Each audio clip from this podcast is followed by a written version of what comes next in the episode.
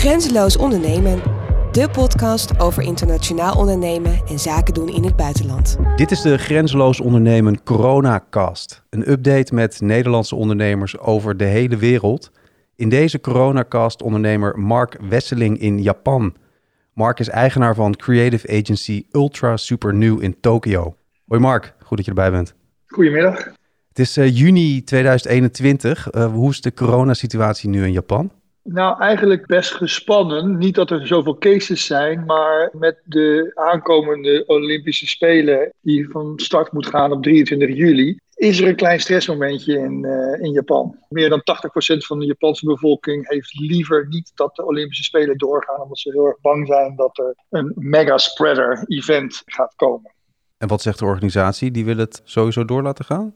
Ja, want dan gaat het uiteraard gaat het om heel, heel, heel veel geld. En het IOC moet het gewoon nagenoeg door laten gaan. Omdat ze kennelijk, uh, als ze het niet door laten gaan, dat ze dan bankroet zijn. Ook de grote driver is, Amerika, dus de, de tv-rechten. En ik geloof dat Biden zelfs heeft al gezegd tegen de prime minister, Japan Suga, van joh, nee, ga maar lekker door. Dus er is voor Japan bijna geen, geen weg terug om dit, uh, dit door te laten gaan. En to be honest vind ik het ook, eigenlijk moet het gewoon doorgaan. En Japan moet gewoon zorgen dat uh, die vaccinaties er doorheen komen. We weten nu allemaal wereldwijd dat dat de enige exit-strategie is. En het kan voor de wereld iets heel positiefs zijn. Dat er bijna een soort van licht aan het einde van de pandemic tunnel met een van de mooiste sportevenementen ter wereld. Dus ik vind dat het door moet gaan. En wat is het straatbeeld dan, uh, als je het hebt over vaccinaties, over avondklok, quarantaine, dat soort dingen? Nee, dus eigenlijk is het gewoon doodnormaal verder. Het goede is aan de Japanse overheid, die geven guidelines. We kunnen, kunnen of, of willen niet echt dat wettelijk afdwingen. Ja, er wordt aan de Japanners gevraagd of ze uh, afstand kunnen houden en kapjes willen dragen en dat soort dingen. Maar dat was eigenlijk al normaal in Japan. Ja. Uh, het zijn sowieso niet hele grote knuffelaars en ze, ze buigen. Dus leven was eigenlijk doodnormaal. En, en, en, en een hele prettige plek om, uh, om de pandemic door te brengen. Weet je iets aan, aan cijfers? Hoeveel mensen er ziek zijn geweest of er ziek zijn en hoeveel zorgen daarover zijn bijvoorbeeld? Laatste update die ik had dat er nog geen 15.000 doden zijn over anderhalf jaar. Nou, op een bevolking van 127 miljoen uh, lijkt me dat uh, meer dan acceptabel.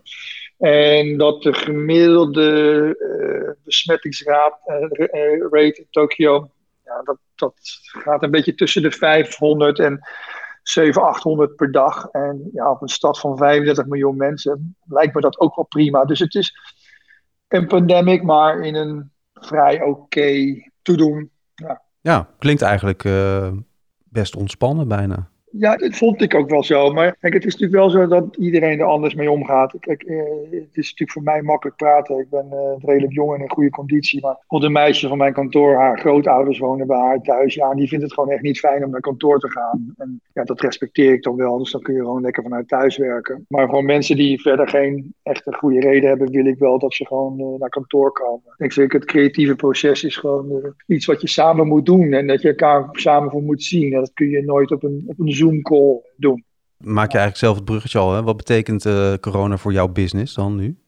Natuurlijk creative of uh, reclame, dat is natuurlijk niet echt uh, essential business. Dus toen het een beetje begon en nou, wanneer was het? In maart 2020, toen ja, ik en mijn businesspartner Tom al, uiteraard hadden we wel zoiets van holy shit, weet je wel, wat is aan de hand? En toen zijn we eigenlijk vrij snel actie gaan ondernemen. Dus we zijn elkaar elke dag als begin van de dag gaan bellen. En, en, zorgen dat we dus heel erg de financiën onder controle houden. En dat we dus ook het team op de hoogte kunnen houden van alles. En, en, en we hebben ook toen heel snel tegen het team gezegd van joh, we gaan niemand ontslaan om een rust te creëren. En eh, op één voorwaarde dat, dat we ook allemaal heel erg proactief gaan nadenken. Hoe we onze klanten zo goed mogelijk kunnen helpen. Want voor ons is het shit, maar voor onze klanten is het net zozeer shit. En als je in de service-industrie zit, moet je zorgen dat je zo goed mogelijk je klanten serviced. We waren al een digitaal bureau, maar zijn we nog creatiever geworden daarin. En, en hebben we concepten bedacht die in één keer globally werden uitgerold door onze klanten. Dus we zijn er in principe bijna beter uitgekomen dan dat we erin gingen. Dus hebben we jaar in, in, in uh, november hebben we nog meer mensen aangenomen. Dat was een hele goede tijd om mensen aan te nemen, want veel bureaus hadden mensen eruit geflikkerd. Denk ook omdat ze zoiets hadden van deze goede reden om mensen eruit te gaan gooien. En, en, en daardoor uh, konden wij hele goede mensen oppikken. En, en, ik denk nu ook zeker, want wij voelen het in ieder geval heel erg in onze business, en dat het heel erg aan het aantrekken is. Dus we zijn klaar voor, voor de komende tijd. En wat betekent dat voor de toekomst? Nou, we zijn best ambitieus. We willen uh, nog veel meer gaan groeien in, in de komende jaren. En, en, en de goal is om, om, om een van de grotere independent creative agency netwerken van Azië te worden. Dus we hebben nu vestigingen in uh, Tokio, Taiwan, uh, Singapore en Colombo. Maar dan zouden we nog verder kunnen gaan kijken naar Jakarta, uh, Seoul, Ho Chi Minh, Shanghai. Dus ja, leuke dingen doen. Sky is the limit. Wat, wat houd je nog tegen? Nou, voor, nu zijn er nog best wel veel restricties uh, met alles. Dus, uh, tenzij je heel erg gek bent op PCR-test en quarantaine, dan uh, is, het nu, is reizen is niet echt aan te raden. Dus ik heb de afgelopen maand, denk ik, iets meer dan 15 PCR-tests gehad. Dus ja, geen aanrader kan ik je zeggen.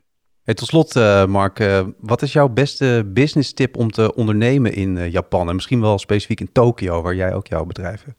Nou, wat ik al net al zei toen we in onze voorbespreking, is dat Nederlanders en Japanners zijn niet noodzakelijk een hele goede match. Nederlanders zijn heel direct, weten alles beter en zijn meer van het over promise en under-deliver. Terwijl de Japanners echt ongeveer het omgekeerde zijn. Alles in Japan wordt goed voorbereid. Het is totaal niet direct. Het, eh, het woord nee wordt niet gezegd. Dus je moet veel leren aan uh, body language. En ja, het is, daar is meer het credo van uh, under promise, over deliver. Ik denk dat je wel eventjes als Nederlander even je, je, je Nederlanderschap in je koffertje thuis moet laten. En zorgen dat je meer humble bent. En leer erover, lees erover. En besef je dat je in een hele bijzondere cultuur bent.